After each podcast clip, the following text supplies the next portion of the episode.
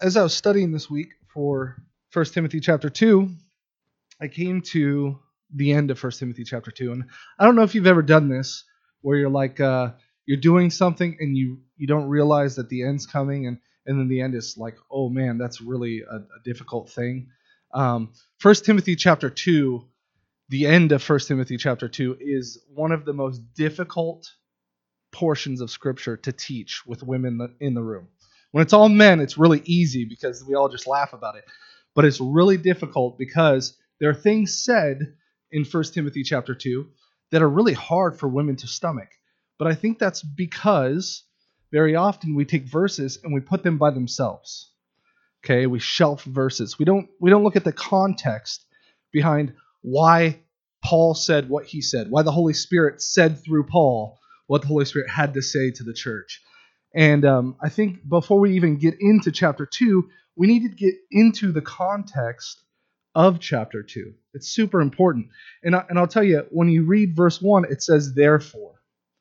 And anytime you're doing inductive Bible study, anytime you're trying to pull out the, the full understanding of Scripture and you do inductive Bible study, whenever you see the word therefore, you have to understand why therefore is therefore, right? You got to understand why it's there. What's the purpose of it?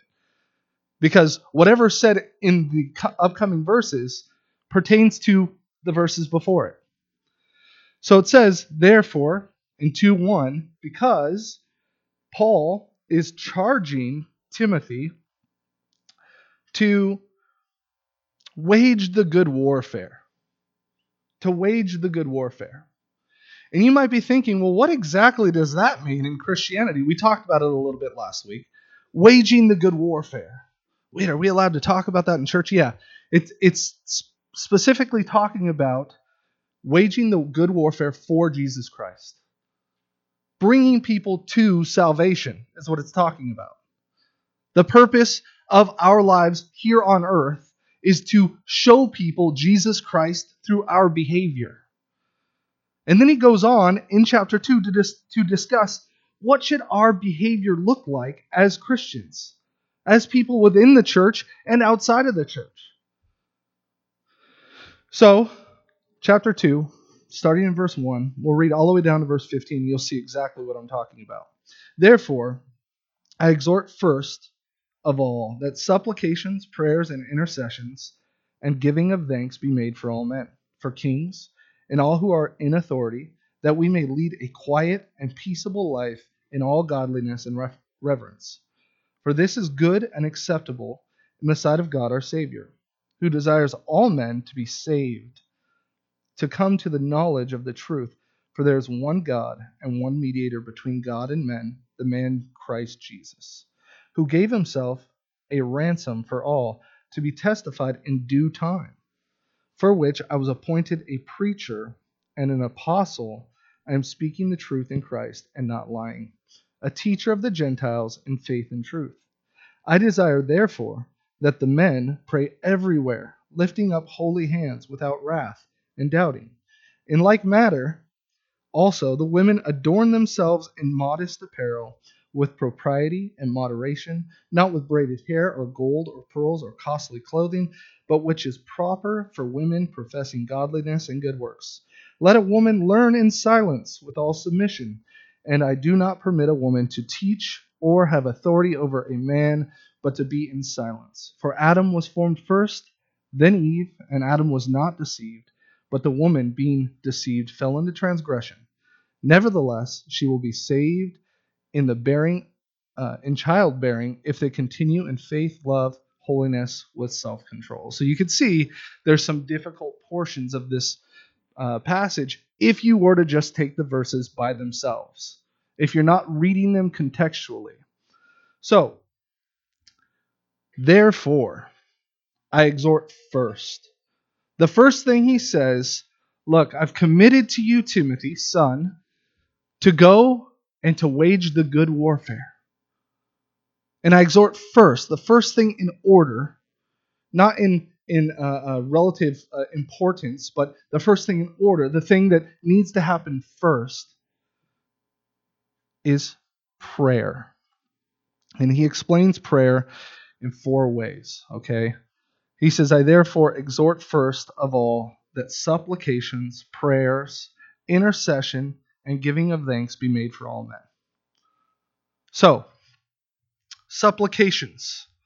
It's simply to entreat for. It, the idea is to ask for something. It's this is actually the type of prayer that is most common in the world today. And we're we're we're constantly throwing up these small little prayers for stuff, whether it be our needs or our wants. We're supplicating, we're asking for things. Sometimes that may be asking for things for other people. And again, we don't want this to, to be a negative thing. We were putting out supplications for Will this morning when we prayed for Will's legs to, to not be swollen, that they, they would enjoy their time in Israel. That's not a negative thing, that's a positive thing. But the first thing he says that supplications would be given to entreat for. The next is the word prayers. And the word prayer there is a word that literally means worship. To, to spend time hanging out with Jesus Christ, worshiping him. And the question is is when I am truly in prayer, when I'm spending time with Jesus, what does it look like? Am I truly hanging out with Jesus, worshiping Him? Spending time asking Him questions, wanting to know more about Him, how He feels about things. Speaking to Him and expecting an answer back. Well, that's different, huh? So often I hear that people pray and they say stuff like, Well, I pray to God and I never hear back from Him. The truth is, very often, we don't spend enough us uh, enough time quietly listening to him, waiting for his response. And very often, as we study the scripture, we pray before we study. We ask him certain things about himself and his attributes. And then we get into the word, and he tells us exactly the thing that we've asked. But very often, we're not doing that. We're not digging in. So it says here that we should be giving supplications, which is asking for things, prayers, which is worship of God. Then the, next word there is intercession, a falling in with. The idea is that we're praying for the needs of others. We're, we're concentrated on others and not ourselves. And I can tell you that this is very often something that's thrown to the wayside. In fact, I've heard people come to me and say, hey, I have a strict gift of intercessory prayer, which is good. That's a blessing to hear. But that implies that all the rest of us don't have the gift of praying for one another. The truth is is every single person in this room should be praying for believers and non-believers alike. We should have others on our minds in regard to our conversation with Christ all of the time.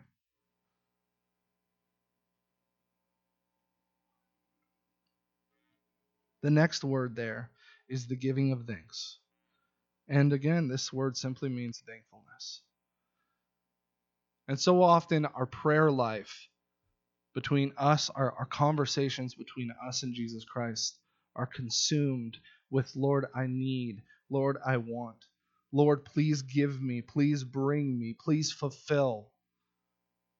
When the reality is is we should realize how much he's done already and we should be thankful how often do we just sit down and spend time with jesus thanking him for what he's done in our lives thanking him for the, the time he's given us i mean the reality guys is is we have the capability of approaching the god who's created all things who, who gives me the, the air the breath in my lungs I'm able to approach him and speak to him. Thanksgiving should be coming out of every word. Every word that's coming out of my mouth should be in thankfulness. You know, it's funny. Uh, uh, Charles Spurgeon, most of you know who that is. He quoted uh, his quote about prayer is uh, it, it touched me actually. It says, "If sinners be damned, let them leap to hell over our bodies. If they will perish, let them perish with our arms wrapped around their knees. Let no one go there unwarned and unprayed for. You know, how often are we praying for salvation for those who do, know, who do not know Christ? How often are we praying for our brothers and sisters who are struggling with their relationship with Christ? Those of us who are in need, who, who are feeling the burdens and pains of life, and that's, that's building up on our shoulders so that we're actually dividing ourselves from Jesus. How often are we praying for those people? Because in 1 Timothy, Paul tells Timothy, the first thing that I want you to do is pray. The, the most important thing to do is pray. We think about evangelism and how important it is to go out and spread the truth. And it is super important to go out and give people the truth of God's word. How much time do we pray before we go and talk to people about Jesus? How much time do we, of our time, how much of our lives are we giving to the Lord in order to influence those who we're reaching out to? The truth of the matter is, is I could go and I could t- tell someone the truths of God's word, the truths of creation, the truths of uh, a logic that lead to Jesus Christ. But if the Holy Spirit hasn't come and touched their heart, someone who's a lot smarter than me, which there's a lot of people a lot smarter than me, can convince them that I'm wrong. If I simply change the mind of someone, someone that's smarter than me could change their mind again. What I need to see is the change of heart, which only comes through prayer. This is what Charles Spurgeon was saying. They need to be prayed for.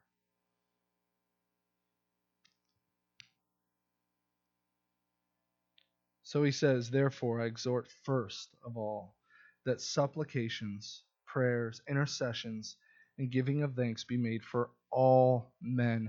And the word for men there is not just man, it's anthropos.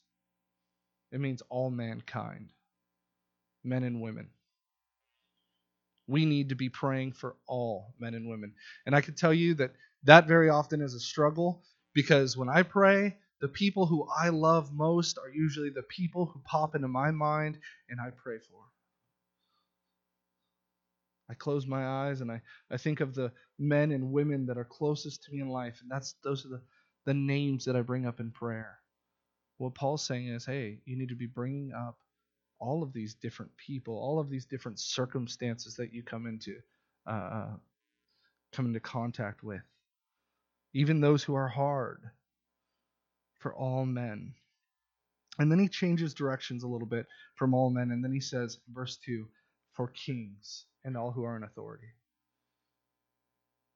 That we should be praying, lifting up kings and those who are in authority. And this is a, a I've seen an array of ideology throughout the church of what we do with with our authorities, with our governmental authorities, how we feel towards them, what how how should we be acting towards them? Should we be praying for them or not praying for them? Should we be praying against them? I remember when Obama took office, and I heard the church, "Oh, I'm I'm not praying for him. I'm praying against him. I want him out of office." The truth is, we need to be praying for the authorities and kings that are put into office. And some may argue, yeah, but we live in a system in America that's different. We get to, to elect our representatives. It says nothing about that in Scripture. What Scripture simply says is all who are put in authority, we pray for. Kings and all authorities. Scripture also tells us that all authority was put there by God. We're going to read that in a second. But the reason why we are to pray for our authority, our governmental authorities, is, is written right here you continue in verse 2. It says, That we may lead a quiet and peaceable life in all godliness and reverence. Why do we pray for those who are in leadership over our government? So that we can live a, a quiet and peaceable life. What's the purpose? Why, why do we want to live a quiet and peaceful life? It's because, if you remember, the context of all of these verses is to wage the good warfare. How can we wage the good warfare when we're constantly dealing with the pangs of not eating, of not being able to, to live, to not have a house over our heads? We want a, a quiet and peaceful life so that we could wage the good warfare. That's the context of all of this. Why should we be praying for our leaders? Because we want to lead people to Jesus. We want our leaders to become Christians. We want our leaders to know Christ. Turn with me to Romans chapter 13.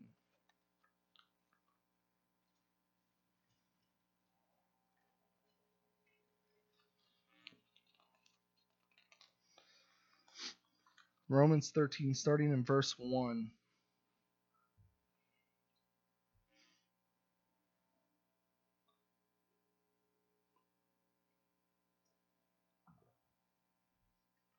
Let every soul be subject to the governing authorities, for there is no authority except from God. And the authorities that exist are appointed by God. Therefore, who, whoever resists the authorities resists the ordinance of God. And those who resist will bring judgment on themselves. For rulers are not a terror to good works, but to evil. Do you want me to be unafraid of I'm sorry. Do you want to be unafraid of the authority? Do what is good, and you will have praise from the same. For he, he is God's minister to, to do good. But if you do evil, be afraid, for he does not bear the sword in vain. For he is God's minister, an avenger to execute wrath on him who practices evil. Therefore, you must be subject not only because of wrath, but also for conscience sake. For because of this you may you also pay taxes, for they are God's ministers, according are attending continually to this very thing. We need to be those who do not resist the authorities that God has put into our lives. And you may think, well, what does Paul know about this? How could Paul say that? Let me tell you how Paul knows about this. Paul's sitting in jail as he writes this. This isn't coming from someone who's living a luxurious life outside of the rule and reign of authorities. He's sitting in jail writing, Hey, all of you who, who believe that I'm God's apostle to the Gentiles, you need to be obeying your governing authority. It's pretty intense. I think it's pretty um, outright, pretty, you know, straight and narrow pretty easy to understand. Turn with me to 1 Peter. 1 Peter chapter 2.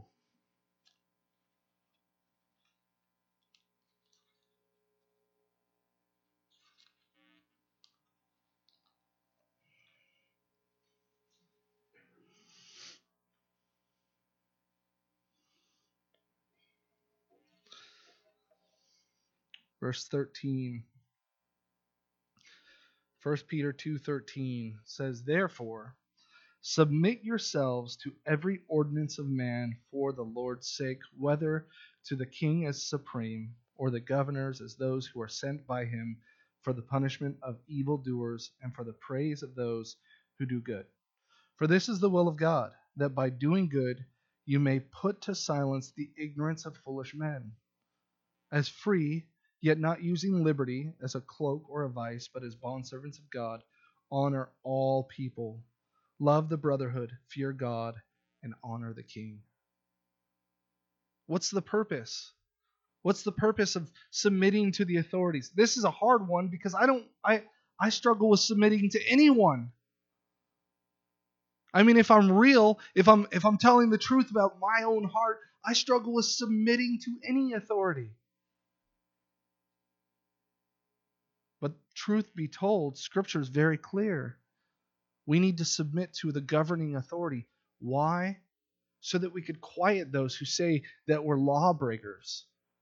so that we could give a good testimony of Jesus Christ to this world, so that we could lead people to salvation, to the kingdom.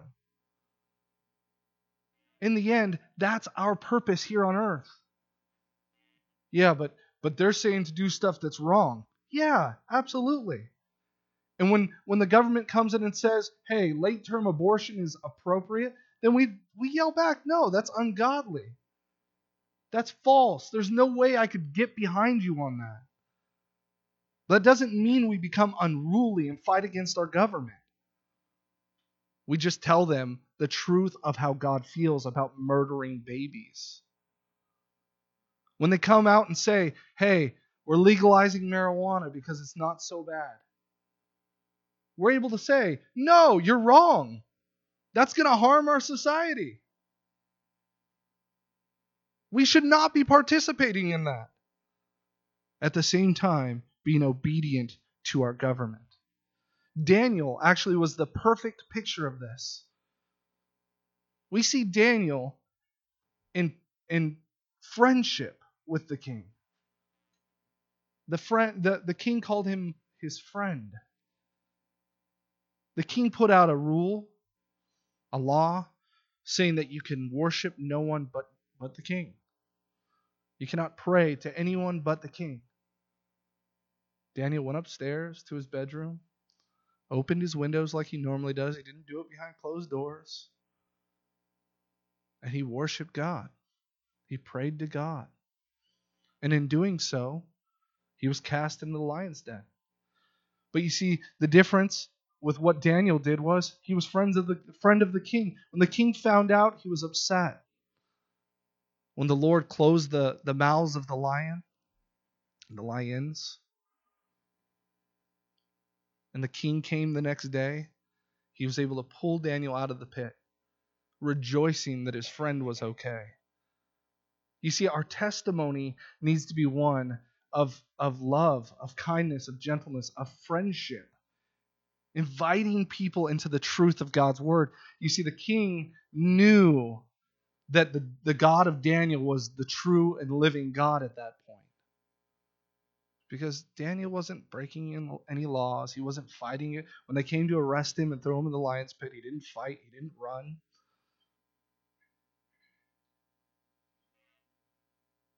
That needs to be our testimony. It's a hard one. A lot of people don't like it. I understand why.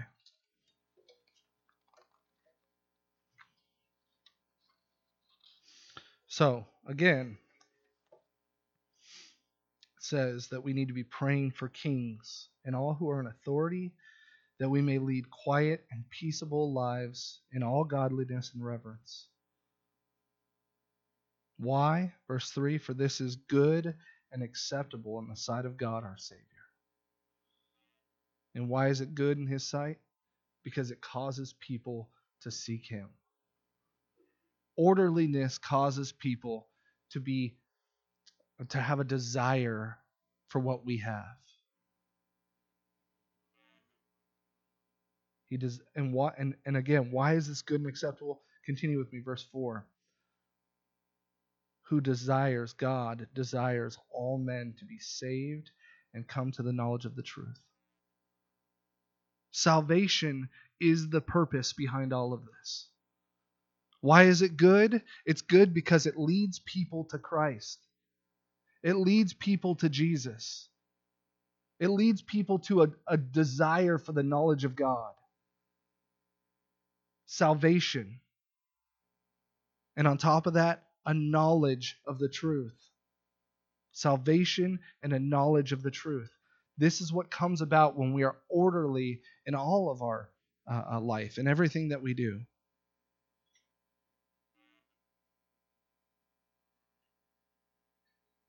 Another thing, and this is a kind of an off note because this is a little out of context. But it says there that God desires all men to be saved. And there's a teaching within churches today that says that God has chosen specific people that are going to heaven, and God has chosen specific people to go to hell. The problem with that idea, that ideology, is that that would make God a liar. Because throughout Scripture, God says that he has no joy in the death of the wicked. God says that he is not willing that any shall perish in 1 Peter, that all shall come to repentance. Here he says that he has a desire that all anthropo, anthropos, all humankind would be saved. That's his desire. Now, my question is do we have the same desire? Is our heart and our mind in line with Jesus Christ? Can we say, I have a desire for all men and women to be saved? And does that come to fruition in our lives? Not saying everyone's going to get saved, but do we actually try for that? If we believe it, we're gonna it's gonna take action. It's gonna it's gonna spring root. Do we believe that God's heart is for everyone to be saved and enter the kingdom of God? It's funny. I watched this uh, goofy kids movie last night. Um, can't remember what it's called. But anyways, oh, Superbook. My children like this show called Superbook, right? It's this way of, you know, bringing Bible stories to life for children. And uh, what we watched last night was Jonah, and it it was just so applicable for this message. Jonah is running from God, saying, I know you're gracious. I know you're loving. I know you're kind. I can't go to Nineveh because I know if I go there and give them your message, the city will repent. The heart of Jonah was in, in contrast, in, in, in uh, a fight with the will of God. How often is that our heart? And you, you may say, well, that's not my heart. I want to see everyone get saved. I want to see everyone come to repentance. What does it look like when we're having conversations with people? Do our conversations say, I, I want you to come to heaven with me?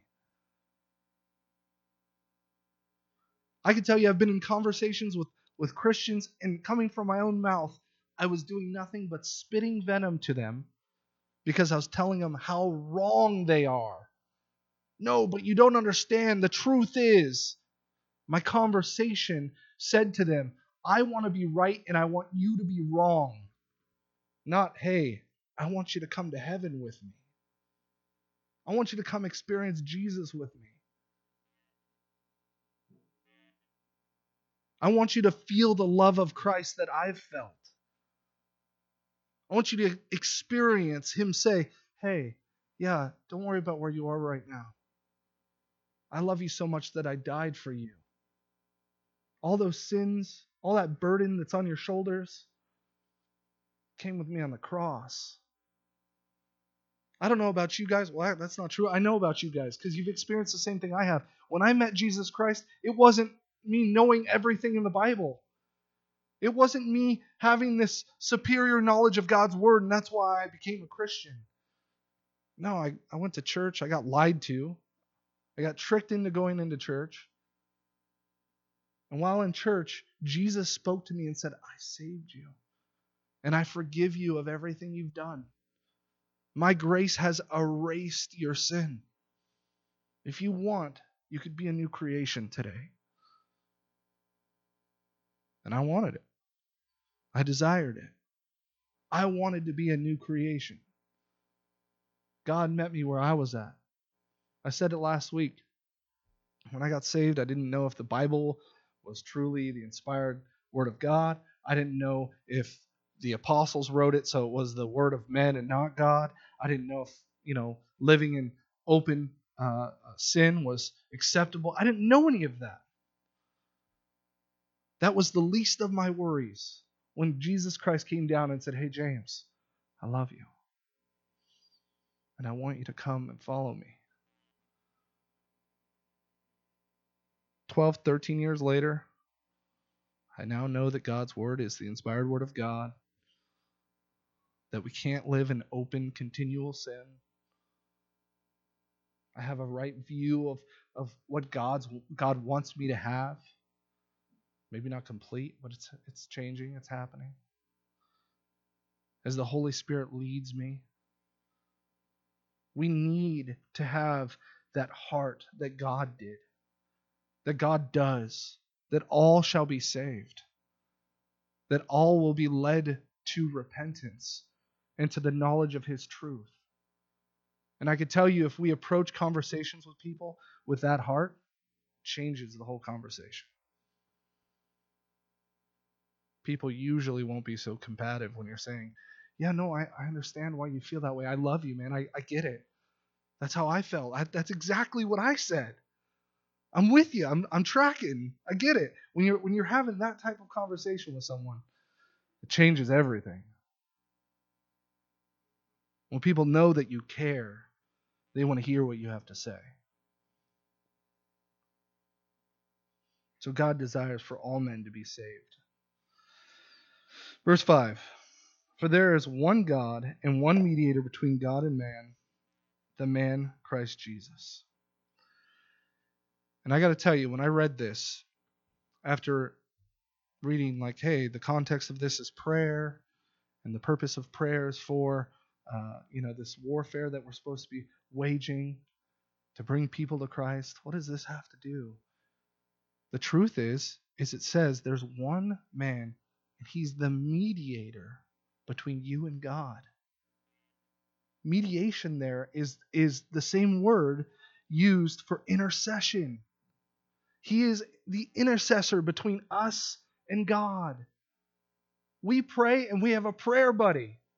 I don't know if you guys have ever had a prayer buddy on earth where it's like you call someone and say, hey, man, I, I need you to pray for this because I'm really going through this. I'm really struggling. This week, I called a good friend of mine back in California, Dave Henchy. And I said, hey, man, my, you know, my pastor, my father-in-law, he's got swollen legs. He's in Israel. He's not getting to experience the things that, that he would like to, that I would like him to. Can you pray for him? And I have this, this brother that I could contact, and, and intercessory prayer is done. This is saying that Jesus that saved you, that Jesus that died for you, he's our intercessor as well. He's our prayer buddy. He's our man on the inside. He's hanging out at the right hand of Jesus, or uh, of God, praying for us. Hebrews chapter 7 verse 25. You don't have to turn there. Just one verse says therefore he is able to save to the uttermost those who come to God through him since he always lives to make intercession for them.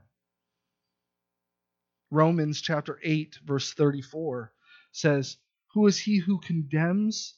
It is Christ who died, and furthermore is also risen, who is even at the right hand of God, who also makes intercession for us. We got a prayer buddy sitting next to God the Father saying, No, no, no. Listen, this one's mine. Check this out we need to do something for him. I don't know about you guys, but when I have a close friend, and, and this is probably going to come off, come off wrong, that's okay. But when I have a very, very close friend, someone who's like psh, dear to my heart, when they call me and they're like, hey, I need help, I'm like, you know, boots on already, jumping, getting in the car, trying to get to them. If my wife calls me and says, hey, honey, the kids are sick, I know you're at work, I'm like, yeah, I'm coming. Where, what do we do? What do, what do you need me to do? Jesus is that to us, sitting at the right hand of the Father, talking to God for us. That should bring us comfort. That should be the most amazing thing that we hear all day, all month, all year. I mean, Jesus is talking to the Father for me. So when I'm going through it, when I'm struggling, when I'm going through those hard times, when I'm questioning something, when I'm struggling through parts of life, Jesus is sitting on the throne next to God, praying for me, talking to Him for me. I remember right after my car accident, getting uh, out of Will's La-Z-Boy chair, just barely. Uh, you know, could barely move. Trying to get to the kitchen to get a drink or food, which my wife normally wouldn't let me do. But I remember thinking in my head, Lord, why? What's the purpose of this? Why am I going through this? Should I be in Maine? Should I be a pastor anymore? I, honestly, I, I had these things running through my head. Why am I dealing with these things, Lord? The Lord answered all of those questions in my mind. He told me why. But the truth is, the whole time, Jesus was sitting next to the Father, talking to the Father for me, speaking back to me. Amazing, comforting. Continuing. Verse 6 Who gave himself a ransom for all to be testified in due time. So, Jesus Christ is our mediator. And on top of that, he he died for all of us. Our mediator is also the one that ransomed us, gave his very life for us. Verse 7 For which I was appointed a preacher and an apostle. I am speaking the truth in Christ and not lying, a teacher of the Gentiles in faith and truth. And I believe this ties right back to chapter 1, verse 13 and 14, which says, Although I was formerly a blasphemer, a persecutor, and an insolent man, but I obtained mercy because I did it ignorantly in unbelief. And the grace of our Lord was exceedingly abundant with faith and love, which are in Christ Jesus. And now he's saying, I was made a preacher. And I'm one that's called to teach the Gentiles. How amazing. What an amazing transformation. And you may, you may be thinking today, hey, the Lord can do nothing with me. I've messed up way too much. I've done things that are unforgivable. I've done things in life that no, that are unredeemable. The truth is, Paul the apostle is saying, "Hey, check this out. I was a murderer of Christians. I am now a preacher of Christ Jesus. I am now an apostle to the Gentiles, a sent out one. God literally filled me with His Holy Spirit, sent me into the Gentile world, the, the unbelieving, the, the disbelieving world of the Gentiles, to bring them the grace of Jesus Christ. Now, I want you to, to chew on that because the truth is, there's nothing we've done that could disqualify us from simply serving Jesus Christ, from simply following Him. There's nothing. Our testimony, what happened in our past, and what He's redeemed us from, is beautiful in His eyes because you're a new creation in Christ. And whatever things that you've gone through, whatever things that you've done, He can use for the benefit of the kingdom. But you have to be submitted to Him. Otherwise, they're not. They're not going to be beautiful if we're not submitted to Jesus Christ, if we're not those who are listening to his voice and doing what he says, we're continuing in our own testimony, not in his. Jesus is clear that we need to be living in a lifestyle that, that he's called us to. Paul's able to say this because he's literally given up everything. And you might be saying, James, I don't want to give up everything. The best thing about surrendering life to Christ Jesus, when you truly surrender, usually you're not giving up everything. You're gaining everything. Everything that you desired, everything that you were empty because of, yeah, it goes away. But all of the, the things that you truly desire joy, peace, patience, kindness, gentleness all of the amazing things in life are yours. You're filled with Him. So he was appointed a preacher. And notice that. We talked about this last week, but he was appointed. It was God's judgment that made him the preacher, that made him the apostle. Continuing, verse 8. I desire, therefore, and see, we see that word therefore. And what is therefore, therefore? Therefore is there because God desires all men to be saved. So, this is what we need to be doing in regard to the idea that all men need to be saved. he moves to the church. You see, there he was directed to Timothy as the leader of the church. Now he moves to what he is asking for the church to be participating in. And it's amazing as we go through this, it's exactly what he asked Timothy to be involved in. In verse 8, he says, I desire, therefore, that men pray everywhere. My first desire in regard to the salvation of all humankind is that men and women, anthropos, pray everywhere. And then it says, lifting up holy hands. And I heard this taught by several pastors that this is speaking of some uh, position of prayer. And don't get me wrong, prayer positions are awesome, especially for a guy like me, because I'm like a squirrel, I get distra- distracted. I remember being in uh, Genesis class when I was at the Bible college. I had this teacher named Lou Wing, and um, what he would have us all do is he would have us all bow down and face our chair, which is kind of weird, but um, it took all distractions away. So we would sing worship with our faces towards our chair. And it wasn't some weird religious thing where we needed to take the worship position, but it was awesome because it took away distraction. But the truth of the matter here is that's not what, what Paul is speaking about here. He's saying that all men should be lifting up holy hands, as in, we should be surrendering our bodies to Jesus Christ.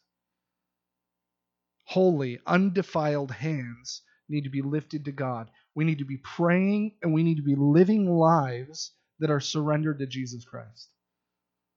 Living in holiness. Now, can we honestly say that about ourselves? That we're living lives in accordance to God's word? That we have holy hands, so to say? That's a difficult one. Because most of us are probably doing things with our hands that are not good. Whether it's raising them in, in, in fury, putting things in them that don't belong. The truth is, is we're not surrendering our bodies to Christ Jesus. So he's asking the church to pray everywhere with lives surrendered with, to Christ. And then he says, without wrath and doubting. And the word doubting, you guys know what wrath is. It's the expression of anger. Anger is not a sin, by the way. To get angry at something is not bad. I'm angry that children are dying in abortion clinics. That's holy anger. That's acceptable. The Bible says to be angry and sin not. Okay? So we're allowed to be angry with things. But the bad thing is when wrath is created because of our anger, the expression of our anger. The word wrath, uh, you know, the outpouring of anger. When you when you strike things, when you yell, when you I mean, we all know what wrath looks like. But the word doubting there, it's it's a word that means the thinking of a man deliberating with himself. You're coming to your own ideas, your own conclusions based upon your own thoughts. Scripture says don't do that. Don't deliberate with yourself and try to come to conclusions because the truth is, your flesh is probably going to fail you. Your idea of logic is probably going to fall apart. What we need to be doing is deliberating with God. God, what does this mean? How do I go about this? What is this? What, what's the definition of this word? We need to not deliberate with ourselves, doubt, so to say. Verse 9 In like manner, also, the women adorn themselves in modest apparel with propriety, moderation, not having braided hair, or gold, or pearls, or costly clothing. In like manner, what? Wait, what? It didn't talk about the dress of man. It didn't talk about what he should be wearing or how, how he should be acting in this way. What in like matter? It's speaking of, again, waging the good warfare. How do we wage the good warfare? How do we continue to live a life that is one that's presenting the gospel of Jesus Christ appropriately to people? Men, be in prayer. Men, lift up holy hands. Live a lifestyle that is submitted to Jesus Christ. Men, be without wrath and doubting. Women, how do you do it? Well, it's very simple. It says here, women should adorn themselves. Okay, understand. That word adorn there is cosmetos. It, it, you can almost speak it in English, cosmetics. Scripture does not say do not wear cosmetics, do not dress up. It says do adorn yourself. Okay? But how? That's the question. How are women to adorn themselves? Women adorn themselves in modest apparel. In modest apparel. The word modest there is the same word used for adorn. Cosmios. It's well ordered. What it's saying is, is your apparel that you wear should not be something that is drawing attention to yourself. You should be dressing, and I would actually say to men, this is the same thing. You should be dressing in a way that you're well ordered, but it's not that's not what life is about. You know, I see young men, I I get corrected for this, so I'm allowed to talk about it. I see young men wearing their pants underneath their butt, and their boxers are just hanging out all over the place. Truth be told, that's not what a Christian should be doing because it's drawing attention. And I tell you, I struggle with that because I grew up in an era where that's what you did. In the church, people are very uncomfortable with that. Shouldn't be drawing attention to yourself. So, modest apparel continues by saying, with propriety. The idea is reverence, to be reverential in your living. And then it continues by saying, and moderation. And the word moderation there means sobriety of mind. And it's not the sobriety that you and I may think of, because we think of sobriety as without alcohol or without drugs. But the sobriety that it's speaking about there is the idea that you're supposed to uh, be mindful of oneself when approaching these subjects. And some may say, James, you're a chauvinist. You're telling women what they could wear and what they can't wear. And how dare you? No, I'm not. I promise. I won't tell you. But God's word will. God's word will tell you what's appropriate that we should be living lives that are drawing attention to Christ instead of ourselves. It's kind of funny. Yesterday, I was driving into Walmart after a little event here right before uh, our youth study. I was driving into Walmart and I went to go get a parking spot, and there's this woman, and she wasn't dressed too inappropriate, but her heels were like that tall. No joke. I was like, "Whoa! I've never seen anything." Like, I was, I was like, "She's got pillars on her feet." I was amazed. But what popped in their glass or plastic and they're see through. And what popped in my head is, wow, that just drew my attention straight to her feet. I mean, that's all I could think about when I looked that way. This woman's got huge things under her feet. That is insane. All of my attention was drawn to that.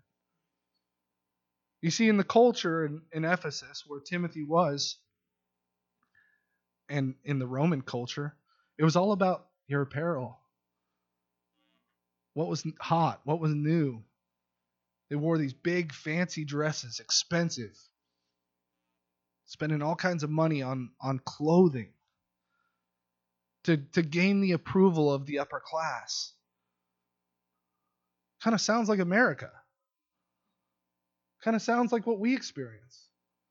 If you don't have the new Nikes or, or whatever it may be, or maybe in your world it's not the new video game or the new controller or, or whatever it is, the new car. We're trying to gain approval based upon these things. The truth, truth be known here is God saying to women in the church, that shouldn't be the definition of you.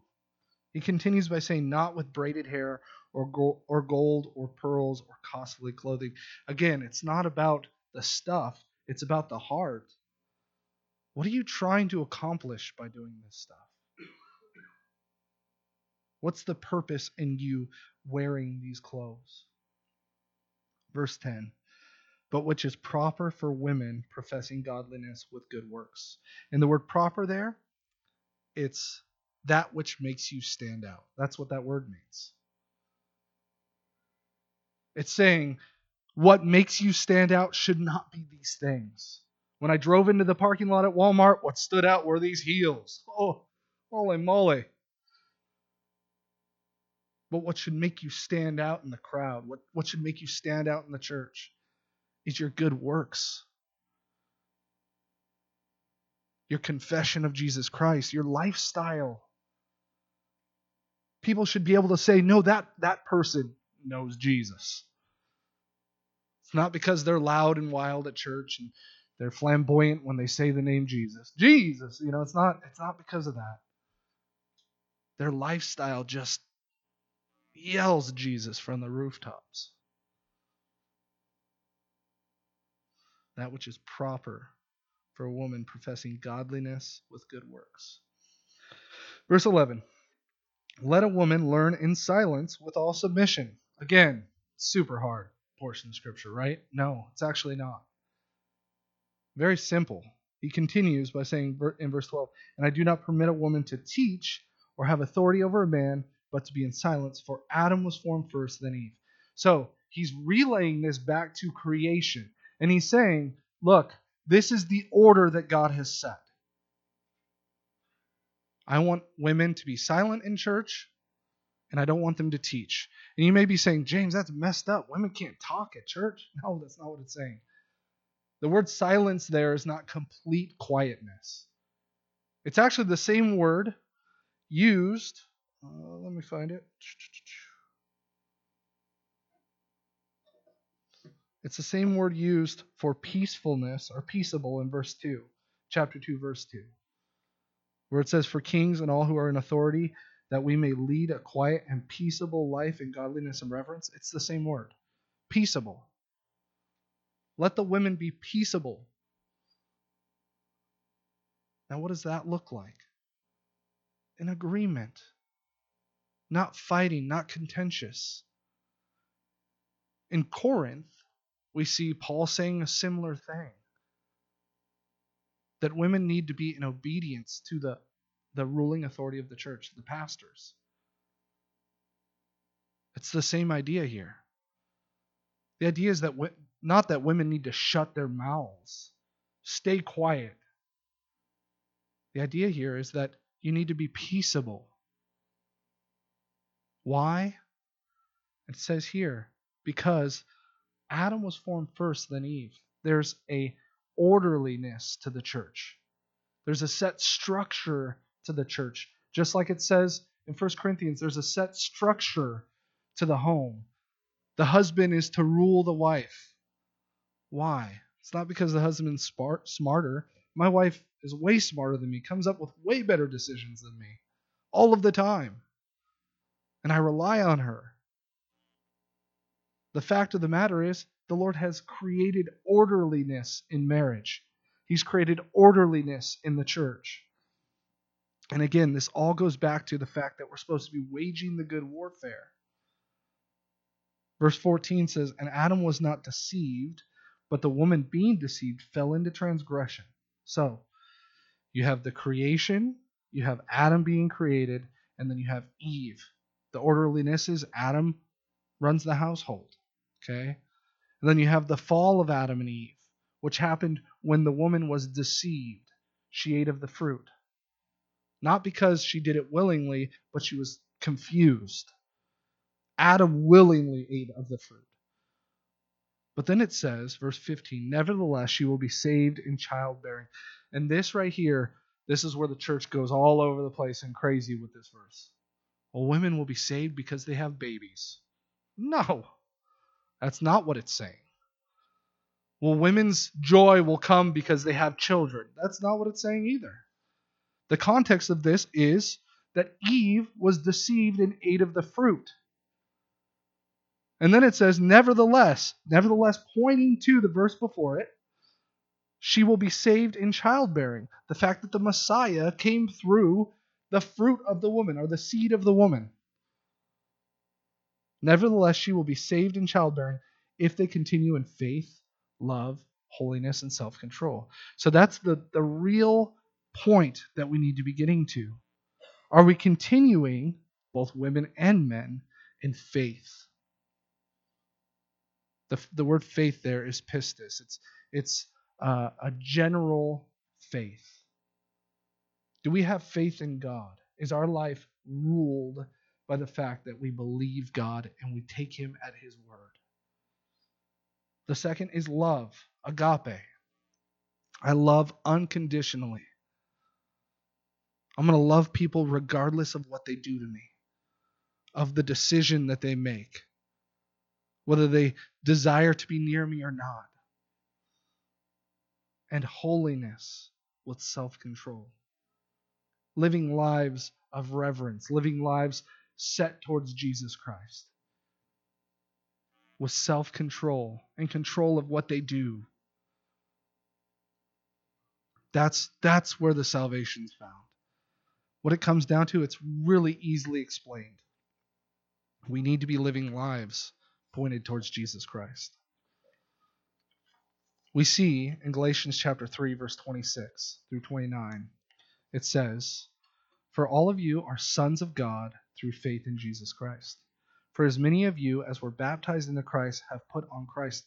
There is neither Jew nor Greek, there is neither slave nor free, there is neither male or female, for you are all one in Christ Jesus, and if you are in Christ, then you are Abraham's seed and heirs according to the promise.